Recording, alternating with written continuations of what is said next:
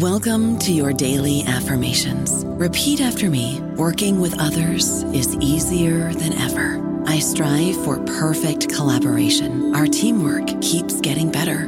Yeah, affirmations are great, but Monday.com can really get you the teamwork you desire. Work together easily and share files, updates, data, and just about anything you want all in one platform. Affirm yes to start or tap the banner to go to Monday.com. Step into the world of power, loyalty, and luck. I'm going to make him an offer he can't refuse. With family, cannolis, and spins mean everything. Now, you want to get mixed up in the family business. Introducing The Godfather at ChumbaCasino.com. Test your luck in the shadowy world of The Godfather slot. Someday, I will call upon you to do a service for me. Play The Godfather now at ChumbaCasino.com. Welcome to the family. VGW Group. No purchase necessary. Void where prohibited by law. See terms and conditions. 18 plus. Hello, everybody. This is Marshall Poe. I'm the editor of the New Books Network, and I'd like to tell you that we have a new and improved website. It has two new features that we think you'll love. One of them is a vastly improved search engine so that when you type in keywords, you'll get a bunch of episodes really quick. The other is the ability to create a listener account. And in that listener account, you can save episodes for later listening. So you can create a kind of listening list. We think these features are neat and we think you'll enjoy them. Please visit the site today. Welcome to the New Books Network. Hello, this is Lilly Goren with the New Books Network, the New Books in Political Science podcast. Today I am joined by my colleague Kareem Muhammad, who is the author of The Fight for Black Empowerment in the United States, or the USA, America's Last Hope. This is part of Routledge's Research in Race and Ethnicity series and is published by Routledge Press in 2024. So it is a very, very new book. Um, and I'd like to welcome Kareem Muhammad to the podcast and ask him to tell us a little bit about himself and how he came to the book, The Fight for Black Empowerment in the USA. Hello, Kareem. Hey, uh, Dr. Gore, or, or, would you prefer me to call you Lily? Lily's fine. well, thanks for having me today, uh, Lilly. Um, and yeah, I'm uh, the Dean of Arts and Sciences here at Carroll University. Uh, my background is actually in sociology, and much of my work is focused on race and cultural studies, uh, particularly hip hop culture. Uh, within that, there's always been some political slants in all of my work, as I think, um, and you know, we talked about this previously how uh, culture and uh, the political are very interlocked.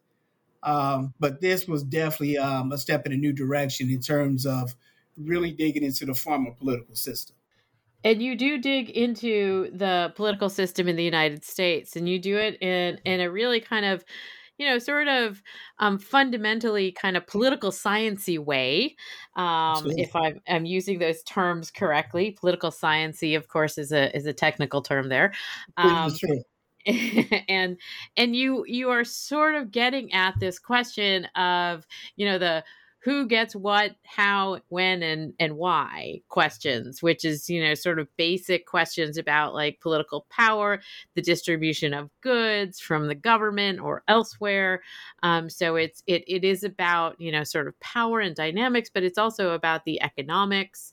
Um, and so you're you're starting out your this project, which is this question of Black empowerment in the United States, um, and this is a group of people who have been systematically disenfranchised, mm-hmm. dislocated, obviously um, enslaved for a number uh, number of centuries um, in the United States. So when we're talking about Black empowerment, we're not just talking about also um, uh, political empowerment. Um, so, can you talk Absolutely. a little bit about, you know, sort of the fundamental thesis that you're working on here in terms of like the sociological and political science overlays? No, eh, yeah, absolutely. Um, I think, like, you know, I guess, like, um, I'll double back in terms of kind of what was the uh, impetus for this work, um, you know, in the first place in talking to uh, some of my friends and colleagues, and increasingly in the Black community, um, there is like just kind of a um, a denial of our power in some cases, where um, and this dates back even to uh, the election of President Obama, uh, where folks, um, some you know, felt like, okay, well, this is just uh, something that's uh, symbolic. It is not a true reflection of any kind of like um, black improvement or or black empowerment, uh, a, a, point that I take a strong uh, opposition to. Um, so to your point, really, I really wanted to look at how power is distributed, where I think uh, the poli sci folks are understand as well that power is uh, not something that's absolute within a social system. And a lot of times, and speaking to some of my colleagues, um, you know, with, and, and, again, these are by and large middle class, upper middle class folks um, with high levels of education who just felt, you know, powerless, that the Black community is um, powerless. So I really wanted to uh, disturb that notion, um, but not with anything that's, you know, anecdotal, but to just provide as much empirical evidence as possible to uh, demonstrate how power has been demonstrated, um, how power has been distributed across time. And across time is an important component of it because, as you know, um, democracy and political change can move. It can seem very slow, and I understand that frustration. But I want, to, but when looking at the broad scope of things, um, the strides that Black Americans have made in this country, um, to your point in being slaves, uh, slaves less than 200 years ago, I think is amazing when you look at it in a global perspective and and sizing up political systems more broadly. So we still have a long ways to go, no question. But the impetus uh, for it was to kind of a, a, love story to the Black community first and foremost, although that's not the only audience by any means but to really like uh, challenge us to think about power a little bit more differently, a little bit differently, and um, to really recognize and appreciate some of the gains that have been made, and then finally to uh, recognize because uh, Mitt Romney, for example, in the 2012 election, he had made the comment. I think this was um, when the uh, waiter had um, recorded him um, at the fundraising event that essentially was saying that you know um, President Obama gets people to vote for him because you know of uh, you know he's giving giving things away, and there's some within a black community, um, and definitely outside of it, um, in conservative circles, uh, most uh, particularly, that also have bought, bought into this notion. And the book really challenges um, readers to uh, move away from this uh, because nothing has been given. Every single like um, morsel of power that's been gained within a black community has been fought for, and each generation has to start the fight anew. A lot of times we think that, like, okay, that uh, since Medgar Evers and Martin Luther King and Fannie Lou Hamer um, and Barbara Montgomery, um, you know, had certain fights back in the 1950s and 60s, that the work is done. So it just really challenged uh, readers to um, understand that power is an ongoing fight. It is not an absolute um, variable. It is something that is fluid throughout society and um, to try and help us to leverage our power more effectively. I hope that answered your questions. It did. And and again, you're talking about this idea, this concept of black empowerment, right? And black empowerment is is exactly that. It's the idea that this particular community um, that has unfortunately suffered at the hands of so much in the United States, not just enslavement, but ridiculous prejudice and Jim Crow, um, and you know, sort of undermining of the capacity of this particular racial group to succeed in the American dream, right? Um, that that that there is in fact power in this coalition, um, and it's not something that should be either taken for granted or kind of written off. Um, so, can you talk about how you know politics and political parties in general, um, but the sort of democracy in the United States has kind of written off Black empowerment? A, a great question. Um, historically, so the skepticism and um, and in some cases downright cynicism that some of my colleagues felt like is coming from a very real place because there have been moments throughout history where uh, the black vote has not been um, considered. And in many ways, uh, Lily, I attempt to like even expand this discussion beyond voting because too often when we think of politics, we only think about in these four year blocks in terms of presidential elections and that politics only plays out at the voting booth. And um, as you know, as I'm sure you know better than most, everything is political, um, just about in our everyday lives. Um, So to really try and like, you know, refocus this shift in terms of at different points in history, this has not always been true in terms of um, the black pol- uh, political bloc having a lot of leverage and power. There have been times in history just because we, um, you know, is our system is one that works from um, a political majority as opposed to a, a, parliamentary system. There have been moments in um, some places where the black vote can almost be ignored. Um, this happens in some states, some cities still uh, today. But there have been particular moments in history, Reconstruction, the New Deal, um, the late 60s, and I think now, where the black vote has been very decisive. The white vote is um, so evenly divided right now um, in ways that I sometimes find strange, but it is, well, actually, I take that back. I don't find it strange. And I, I imagine we'll speak to that in a moment. But um, this is a, a, a moment right now where uh, the black vote, and this this bore out in 2016 and 2020, and even in the midterms to a degree, um, it's been really decisive. So one of the things, for example, um, you know, speaking to your question directly, Lily, it, it, frustrates me. We we hear about these different voting blocks, so we'll hear that you know we need to appeal to Midwestern voters, and a lot of times um, that's a standstill for we need to get some white working class union voters, a group of voters that have showed the Democratic Party since uh, the 1980s that they're just not into them. But election after election after election, uh, the Democrats in particular on, on a national level, they are very aggressive in their overtures to this group in ways that is not always seen within the black community. And that is um, just a uh, a politically negligent strategy, in my view and this is uh, born uh, shown out. So in 2016, for example, the election wasn't lost in like you know uh, some of these uh, white working class enclaves. It was lost by not turning out Milwaukee and not turning out Detroit and not turning out um, Atlanta and not turning out um, Philadelphia. So these are the pockets where I think you know, you, you know, there's an old saying: you got to dance with um, who brought you, and a lot of times, you know, I think the Democratic Party has kind of tried to shy away from its identity and try and be everything to all people in a way that, to their credit, the Republican Party over the last 30, 40 years has not done as much.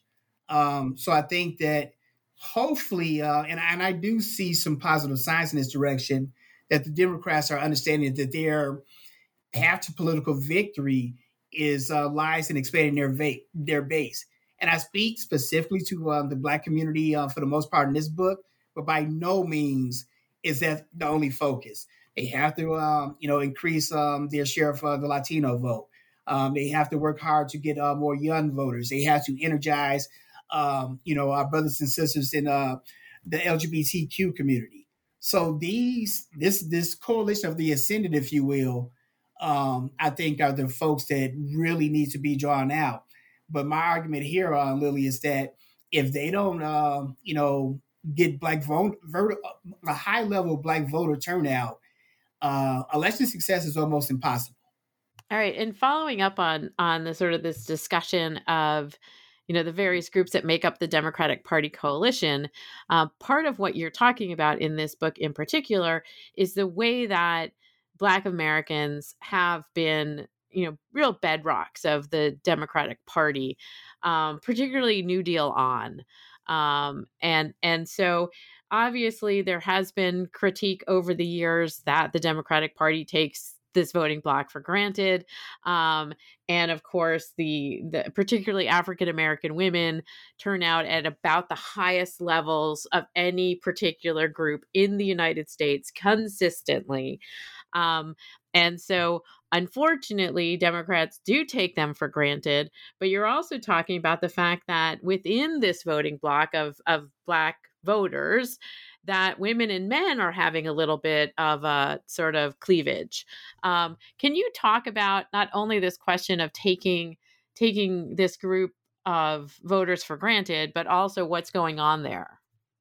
No, great, great, great, great question. I'm glad you spoke to that because you're right. Like, um, in talking about the black voting bloc in many ways a misnomer. Um, and and Lily, like quite frankly, maybe dating back at least 200 years, quite frankly. Like, so even the civil rights movement, you hear about Martin Luther King and you know um, and John Lewis and Ralph Abernathy, you know, like you know, and great dudes who did uh, amazing work. The civil rights movement was led and spurred by black women, um, and that's been the political leadership in our communities for quite some time. And one of the things in the lead up to this book that really became alarming to me is that um, the book makes um, an attempt to really um, challenge uh, the vestiges of white supremacy, which, you know, um, while not as over, I was going to say as not as overt as um, the Reconstruction period, but each day I, I kind of wonder, right? like we're we're getting we, we might be uh, nudging back to that. But one of the things that, alas, like, yes, alas, right. yes, right. One of the things that really struck me, particularly in some of my anecdotal conversations, is that how much so many um, black men are deeply invested in the idea of white supremacy patriarchy, um, which just, and I guess I should not have been so taken aback by this, um, but it's been really alarming, in some cases disturbing and heartbreaking, um, where I think in, you know, a, a sizable segment of black men have found like, you know, uh, Trump's fake machismo um, very appealing and in terms like you know making America great again, that also might mean that you know where um, men could be men and women would quote unquote know their place. And there are a lot of black men today who find that really um, appealing. Um, and again, some of it, I think, uh, much like the black and white working class have often been pitted against each other historically. I think we see some of those divides here as well. Um, but even as, as more groups begin to make inroads, like um, there's a huge, um, you know, well, a, a, sizable homophobic stream within uh, the black male community, unfortunately. Um, and a lot of times, you know, and and again, it, it took me off guard because I thought like I thought like, hey, we were all for equality, but increasingly, like people like, no, we're for black equality, um, and everybody else will just have to kind of figure it out. But you know, it, you can't have one without the other. Like if we're going to attack white supremacy, we have to like you know attack it all. And there are some uh, black men. I think, for example, um, we see this uh, most visibly uh, with um, you know my fellow Chicagoan uh, Kanye West, for example, and in some of his uh, public postures and uh, fascination with Hitler and stuff like that, like we're seeing with um, you know the likely Republican nominee and it just um, seems to be really strange. But to your point, this has been kind of festering for a while. I think that there are some uh, black men who feel uncomfortable with the amount of um, power and influence that black women are uh, are gaining. Um, and again, even at that stage, like um, you know, we still have a long ways to go. But that divide has been particularly disturbing and um, Democrat- Democratic politicians have to find a way to um, communicate in a way to try and bridge those cleavages that you spoke about. But they're very real and they're very pronounced.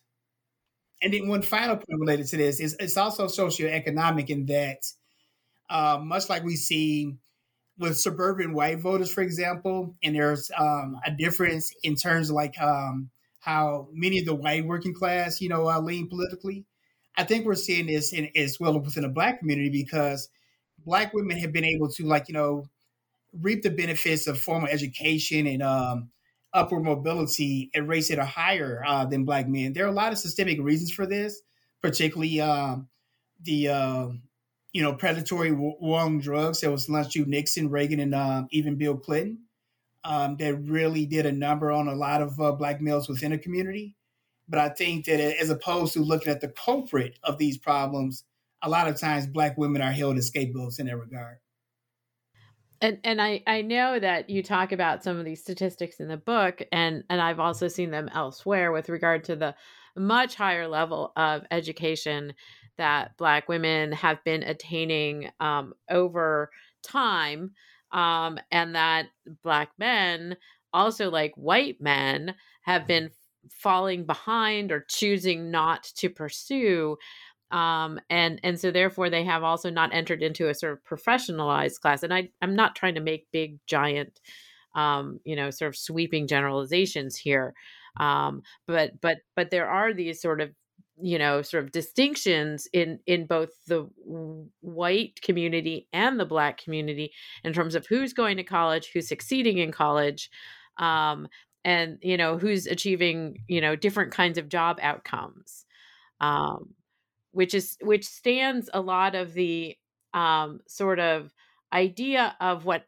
happened for the African American family kind of on its head um, from the you know sort of from the New Deal period into in in manufacturing and the um, and industrial sort of jumps that we went through in the post-war period that the black man was the head of the household. Um, and you talk about this in the book. Can you talk just a little bit more about you know how this is also starting to impact the political dynamics with regard to black empowerment? No eh, great question. The book actually like so the book actually begins with this um this kind of balance like um with my own household and as a child like you know kind of seeing like you know um the gender because like overtly lily like it might have like the traditional patriarchal model. And, and let me be clear, like, you know, and as I'm sure you know, um, black feminism is often framed in a different way than like, you know, traditional feminism would be. Um, you know, so there are some nuances there, but overtly like, okay, well, the man is the head of the household, but historically, Lily, like the women run the household. Like so again, it like it might look like my father is like you know uh, controlling this or that. Like my mother chooses what power to give him and allow him to have. That's true, you know. So, Dad, if you hear this and you know this, like that's still true here today in 2023. My mama runs things, and this is true in almost every black household I'm familiar with. Um, but I think that it, it, it trickling into the economic that that divide, particularly where um, the, the, marriage rate over the past generations has um, decreased. Um, again, the rate of incarceration can be overstated in, in terms of this capacity.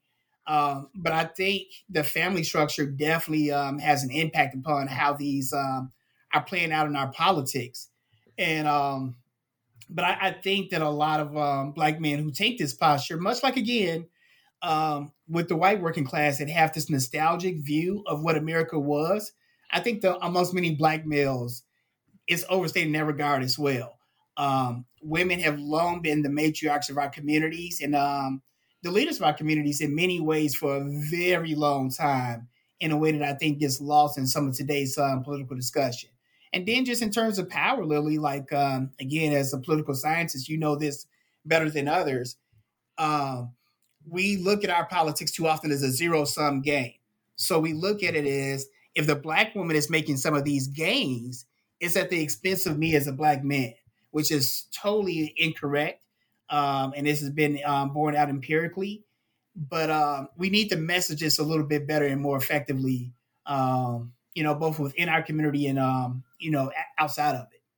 I don't know about you, but I'm very busy and I don't have a lot of time to cook. That's why I subscribe to Factor. Eating better is easy with Factor's delicious, ready to eat meals. Every fresh, never frozen meal is chef crafted, dietitian approved, and ready to go in just two minutes. You'll have over 35 different options to choose from every week, including Calorie Smart, Protein Plus, and Keto. These are two minute meals. Factor meals are ready to eat and heat, so there's no prepping, cooking, or cleanup needed.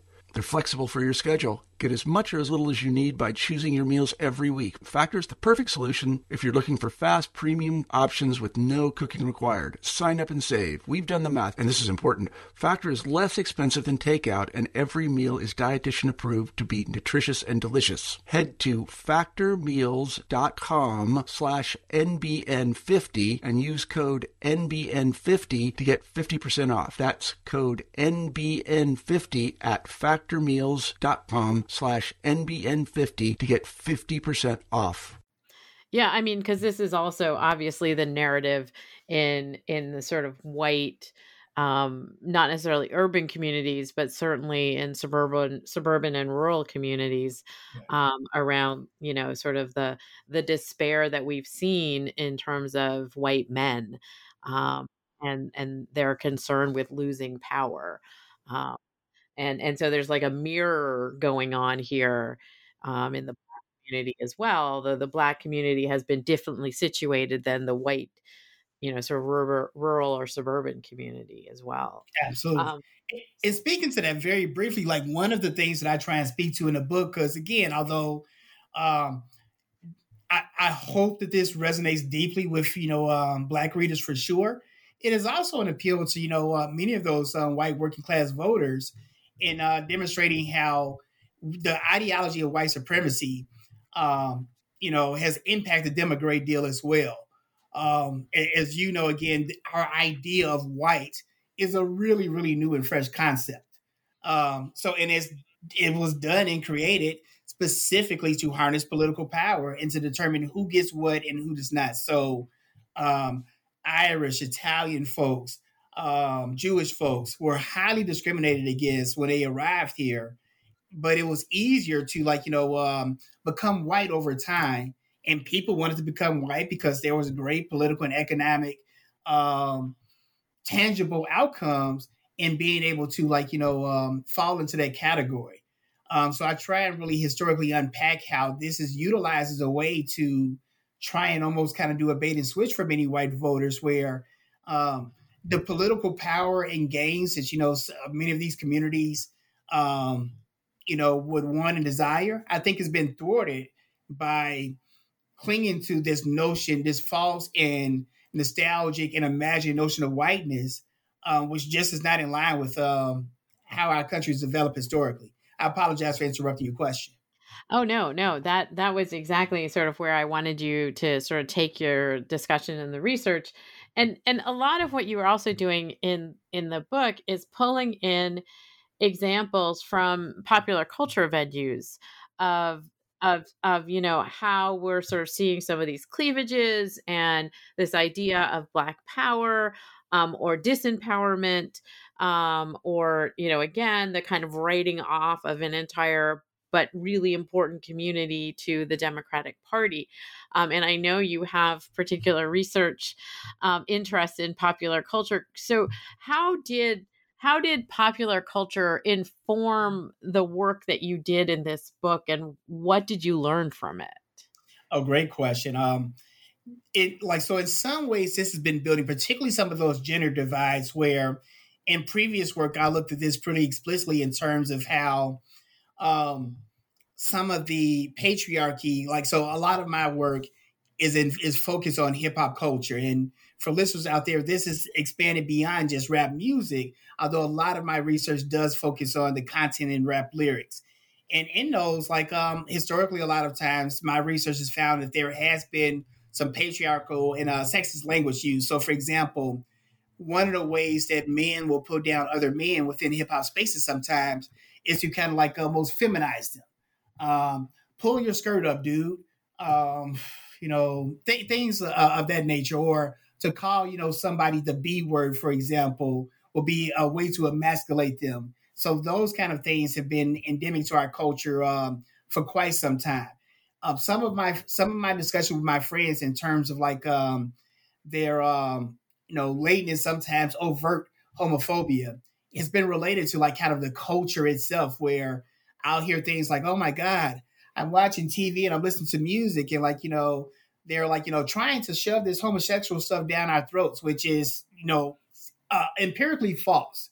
There have been many studies in terms of content analysis that look at like the proportion of like you know uh, gay characters and like you know um, people that can be um, you know open and um, other platforms within our um, culture, and there have been some inroads for sure, but it's still not nearly representative. A lot of times when it is, it's done in a very superficial type way. Um, the same way I I'm like, look, um, just because like the, the NFL is uh, having like um, you know every uh, lift every voice and sing the informal uh, national black anthem after the, um, the national anthem of the United States, this don't mean that the NFL gives a damn about black folks. They care about black dollars. So the same way some of these corporations, like you know, they'll appeal to different communities, um, but they're not really like taking um, any hard stands towards like you know uplifting Latino folks, uplifting um, LGBTQ folks, uplifting the black community but people will see these things in the culture. So they're like, oh my God, you know, this, You know, black stuff is everywhere. It's the popular music. I'm seeing all these different TV shows. That's very different from actual power. Like, so it, it is cool that we see like you know a few more black folks in the TV show. Is is dope that you know um, Morgan Freeman gets to play president sometime in some movies. That's very different from actual power. But a lot of times, our political understandings come from our TV shows, the movies that we watch, and it's it it doesn't allow for a really complex understanding of how these issues are shaped and uh, distributed. So, popular culture is, uh, I think, really important to um, really begin to push back against some of these false narratives um, and and do it in a way that is uh, less superficial than I think that we see a lot of times.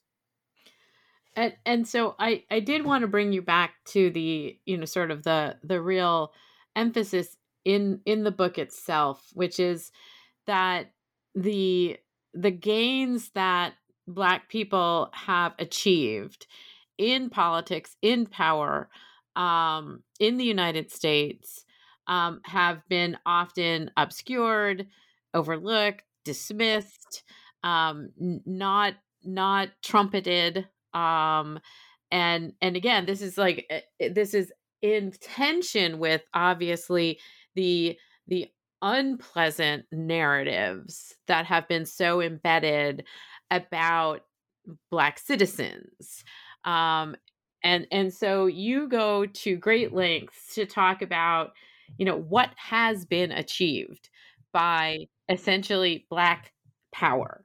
Um, can you talk a little bit about you know sort of how you're tracing and what you're tracing and in sort of showing that in this book?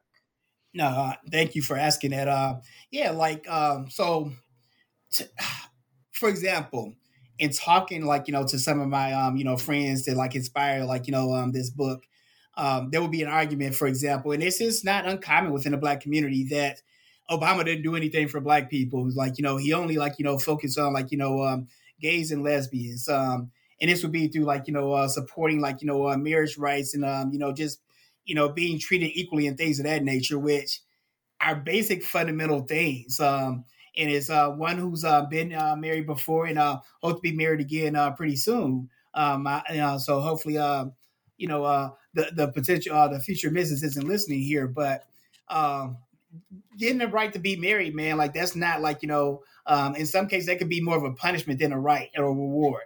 I say that jokingly, but um, you know, those are the kind of like tangible, like really um, headline worthy type gains that a lot of times we use as a shorthand understanding of our political system.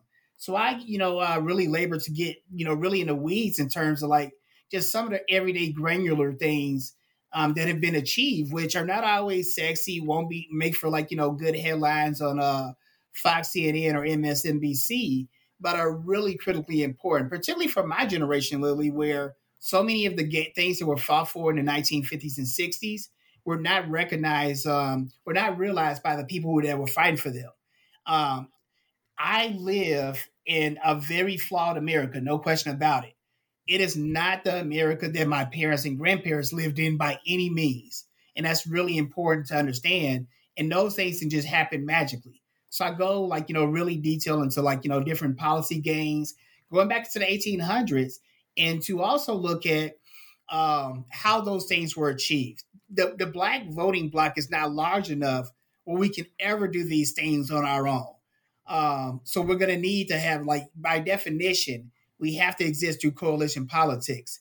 Um, and through that, through Reconstruction, through the New Deal, um, through the Great Society, and um, even in the Obama and Clinton years, there have been some really tangible gains that have uh, been had.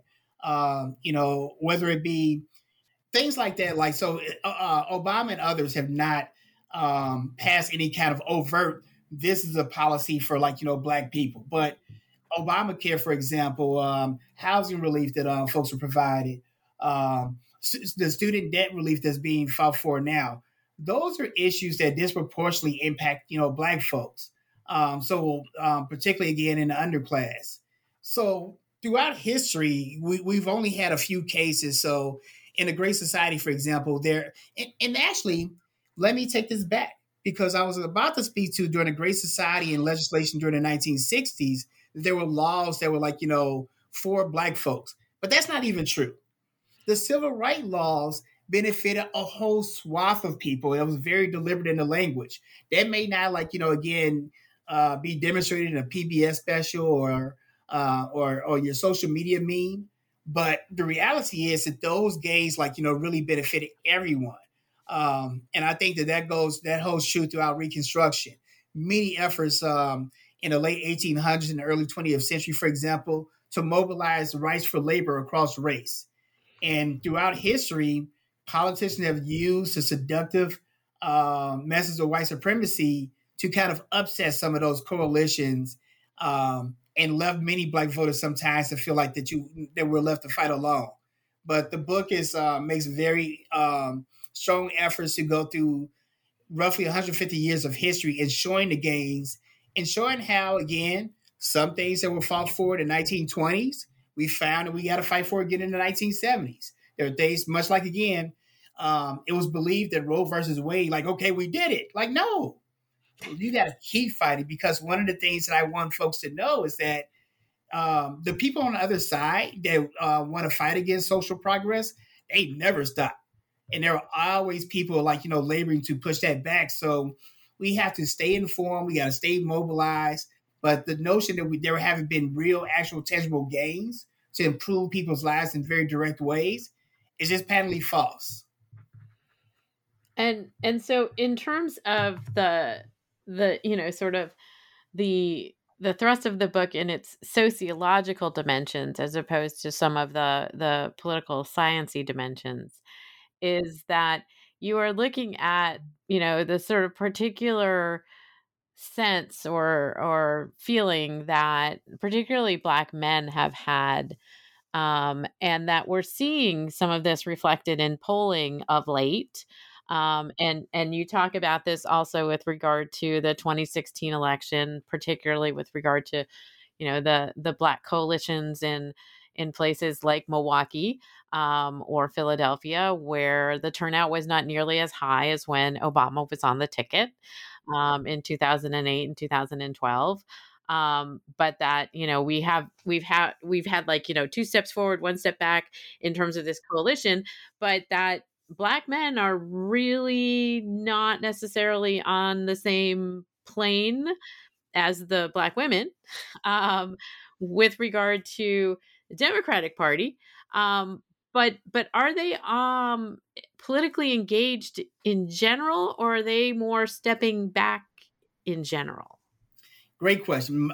In my research, there does seem to be more of a stepping back overall.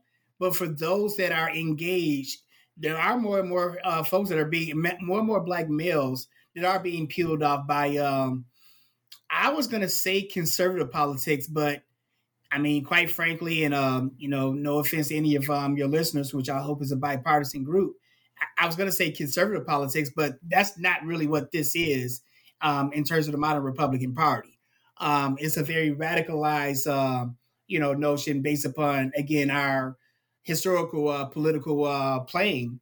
And um, I think again, just the um, the overt, uh, very simplistic, quite frankly, like you know, um, level of uh, machismo um, and patriarchy. I think that that's really appealing. So the fear is that you know that you know issues like you know again LGBTQ. Uh, the gun rights laws where like I, have heard from folks like because um, again there is a very strong uh, gun rights um, faction within the black male community. And, understood. I am not a gun owner, but I enthusiastically support, um, you know, black folks' um, rights on a gun. Um, too often, um, the folks that have been, you know, paid through our tax dollars to serve and protect us have not always done it at the levels that you know have been satisfactory. So I totally understand, you know, the desire to, you know, uh, bear arms, um, you know, for sure. Now, I don't know if you need a damn AR-15, like, you know, a war zone uh, weapon to, like, you know, be able to do that, but I understand the temptation. So I've heard from some of my friends the Democrats are trying to steal my guns. No, they are not. Like, so I think that part of the problem, uh, we need to be more informed and engaged. Um, you know, because again, in these conversations, I try and challenge, you know, uh, some of my uh, black male friends. Like, look, and I'm very mindful I'm not even trying to change your mind or your policies per se, but if you say that you have these certain values, um, the politicians that you're talking about supporting are, are not really aligned with those. Uh, and I think that uh, given the advent of social media, that's uh, you know we're, we're, seeing some fall off there. I've even sent some of my um, you know folks in these conversations, Lilly, uh, on social media there have been really targeted attempts aimed at black men specifically um, to try and like you know again propagandize uh, some of these issues and to simplify them and um, in many cases been very effective. So i think that a lot of these messages unfortunately um, you know have kind of an organic appeal to uh, black males but i think a large part of this is um, related to a dearth of inf- information. And in this way a final point to this where I definitely want citizens to be more informed, but part of it, a large part of this is the media's fault, quite uh, quite frankly. And I say this uh, one who has um, a very proud background in journalism. But the way that we talk about, you know, stories, uh, particularly in the broadcast media, I think our print media still does a good job of this, quite frankly.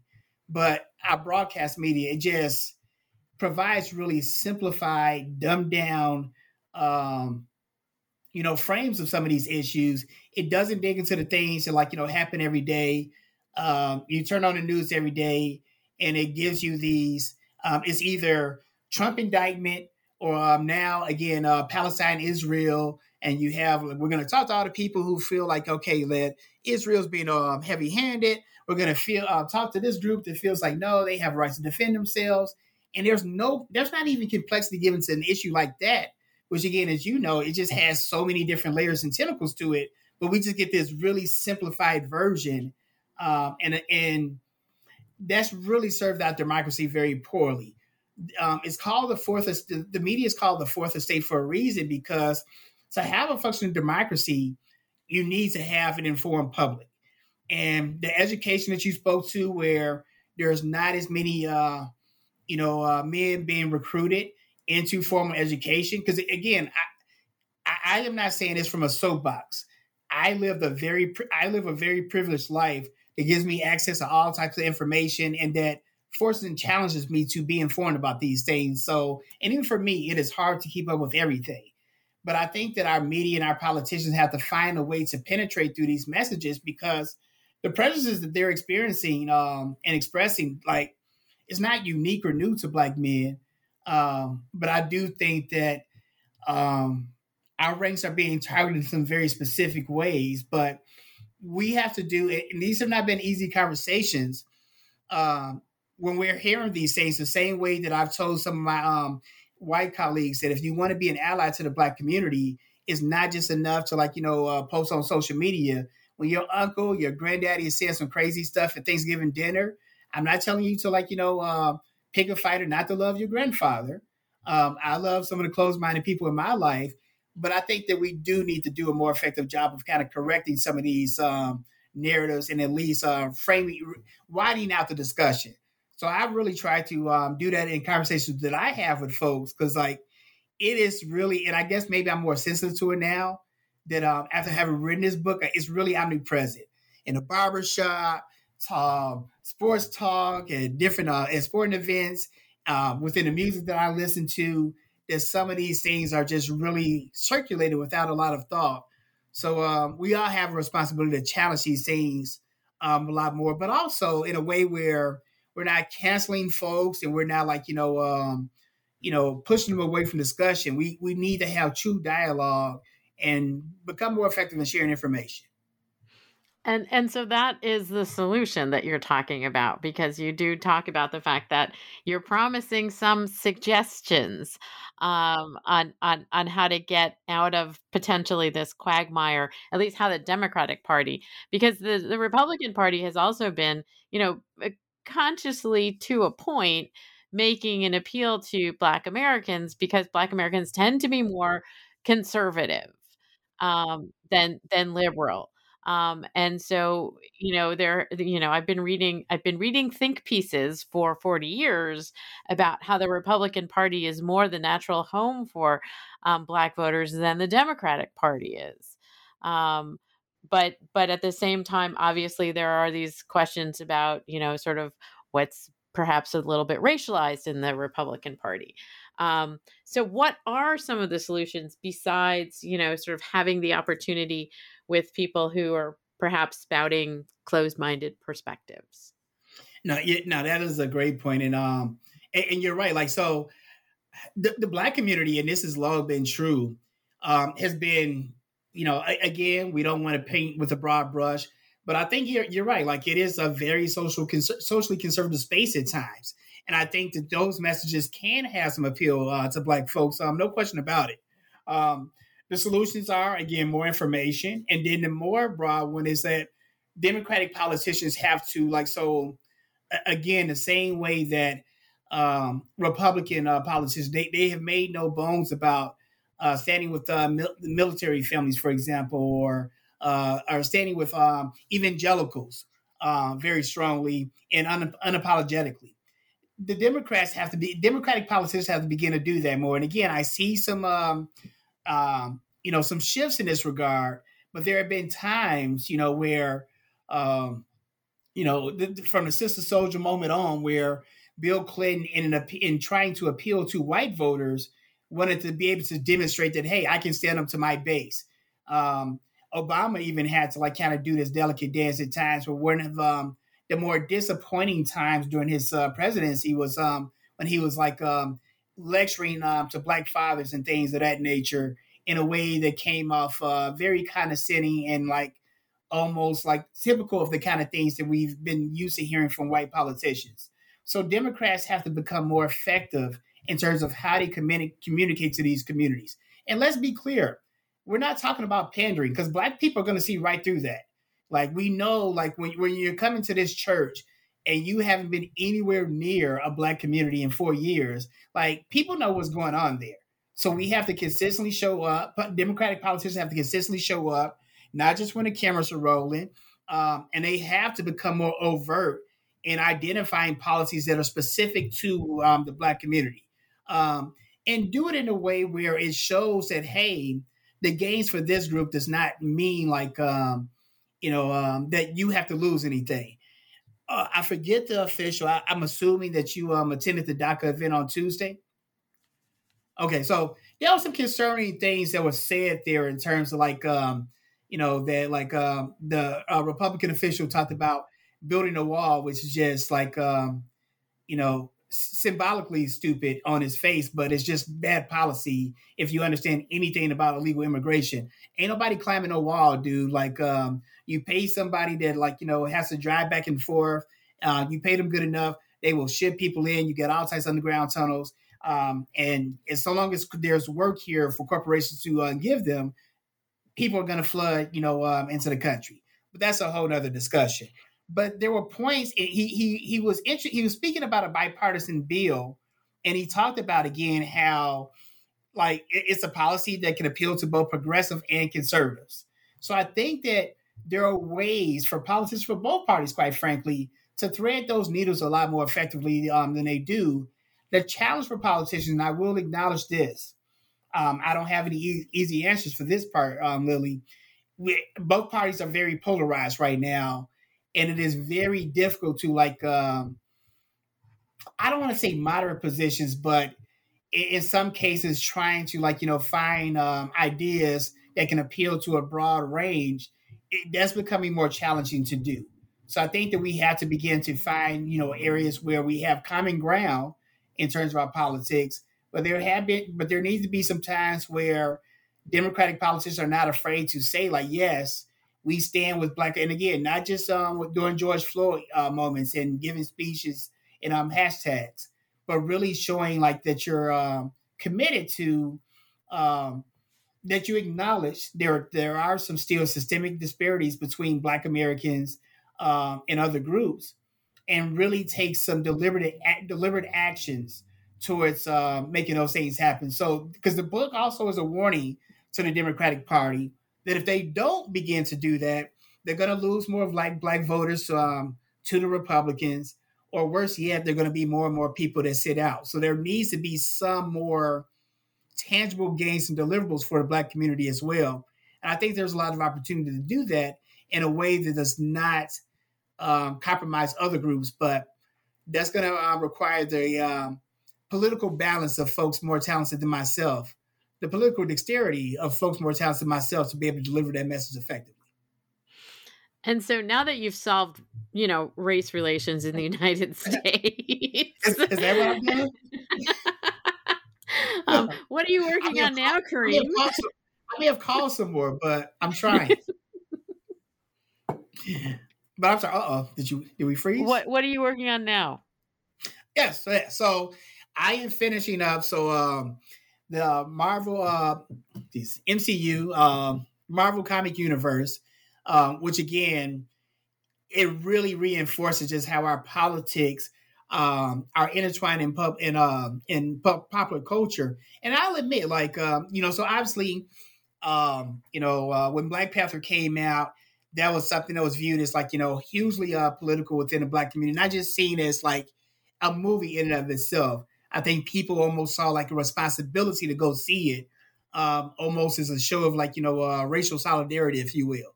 But as I started to dig into it more with your assistance, um, I really was um, impressed at just how intersected with politics, you know, the, the entire MCU is.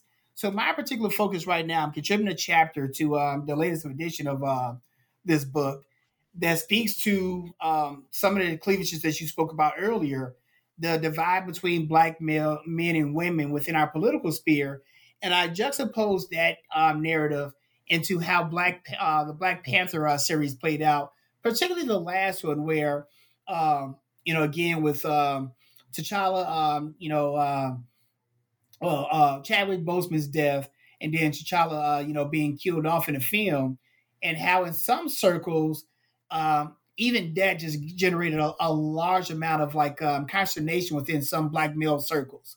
Um, we saw this, for example, not to get, have too much of a diversion, but um, the Woman King. I don't know if you've seen uh, the Viola, uh, Viola Davis film.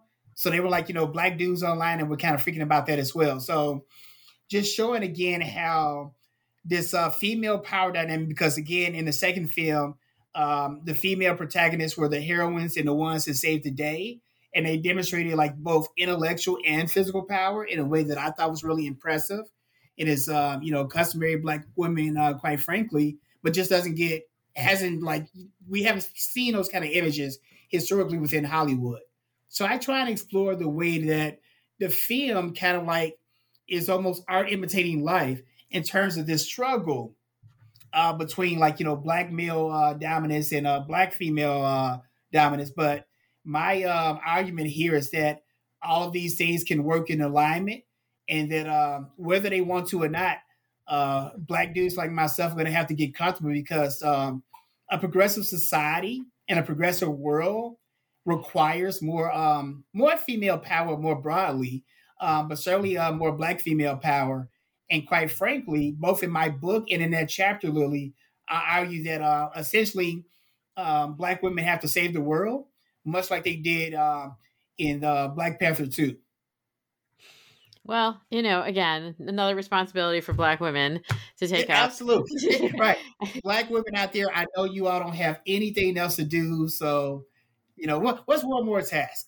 But yeah, it is um and I and I don't take that lightly because it, it is a lot. Like it is it is a challenge being a black man in America, even for someone of my um, stated life.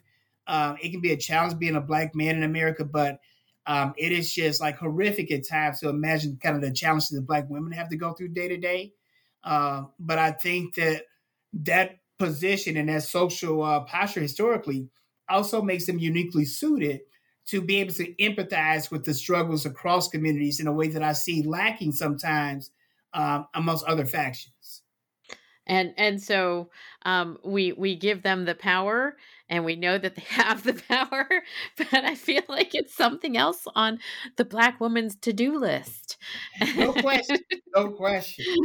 And right. and, and also, i think uh, and as a final point with that i also like um, make note of how like uh shuri make uh shuri right shuri yeah Shuri. So how Shuri and Killmonger, for example, so Killmonger in many ways almost wanted power for power's sake, where Shuri wanted to have power that was going to actually benefit you know, um, the wider community. So even there, like she could have abused her power, and we'll see what the next, um, you know, um, installment holds. But she even like kind of like, you know, hey, I've done my part to stabilize our society.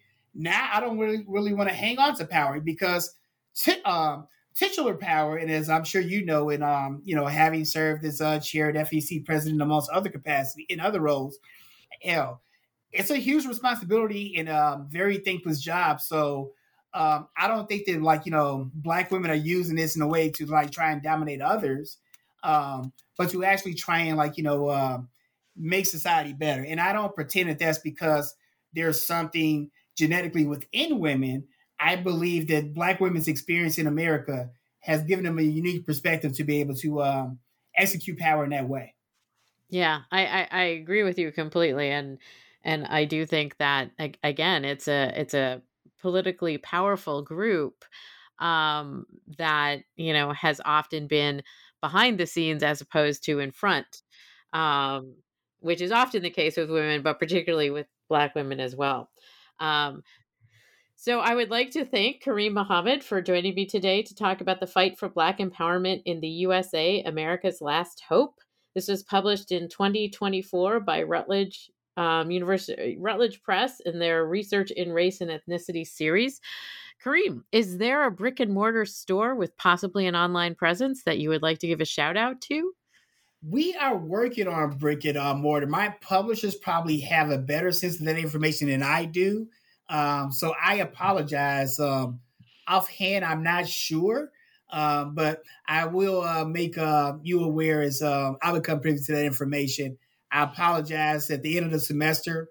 Uh, as important as I think this book is, um, there have been so many other, um, you know, pins that I'm juggling right now. But I'll have that information for you and your listeners soon for sure. I appreciate that, but I'm sure people can buy it at Routledge's website. Yes, definitely, definitely. All right. Thank you, Kareem, for joining me today to talk about this book.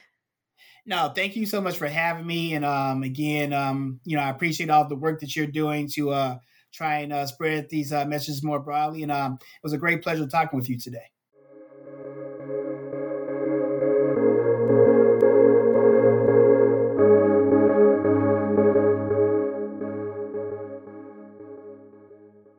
Guys, it is Ryan. I'm not sure if you know this about me, but I'm a bit of a fun fanatic when I can. I like to work, but I like fun too. It's a thing. And now the truth is out there. I can tell you about my favorite place to have fun Chumba Casino. They have hundreds of social casino style games to choose from, with new games released each week. You can play for free anytime, anywhere and each day brings a new chance to collect daily bonuses. So join me in the fun. Sign up now at ChumbaCasino.com. No purchase necessary. VGW. Void were prohibited by law. See terms and conditions. 18 plus.